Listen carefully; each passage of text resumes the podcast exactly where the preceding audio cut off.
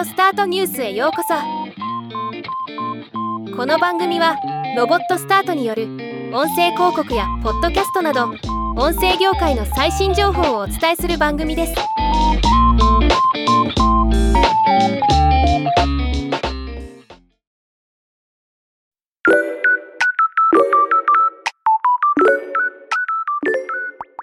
ポッドキャストのリスナーを増やすためにポッドキャストのプラットフォーム上でのランキングで上位を獲得するのが有効であることはポッドキャスターであれば誰もがわかることだと思います。ランキング上位にいれば新しいリスナーの獲得も容易になります。ではランキングを上げるためにどうすればいいのか。このロジックはプラットフォーマーが開示しているものではないので気になりますよね。そこで今回はランキング上位を狙うための仕組みを解説したポッドポッドコムの記事を紹介したいと思います。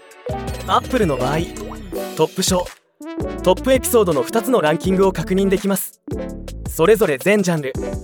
またはカテゴリ別に確認できて使い勝手が良いです。さて本題。 Apple Podcasts のランキングのロジックは以下の通りです。 Top Shows。Libsyn の副社長 Rob Walch 氏が発表した以下のロジックが定評となっている。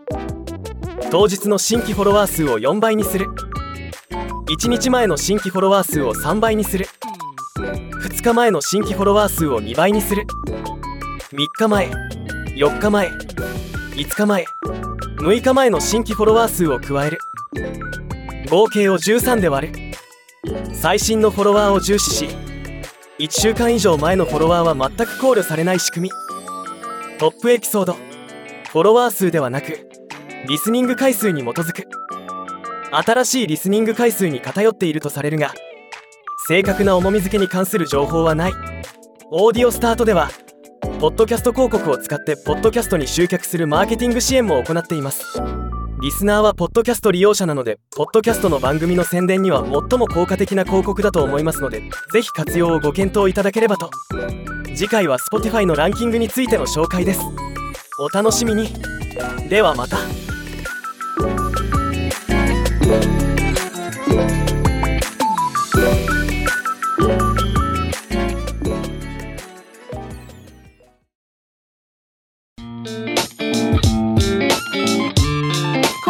ニュースは以上です。もっと詳しい情報を知りたい場合「オーディオスタートニュース」で検索してみてください。ではまたお会いしましょう。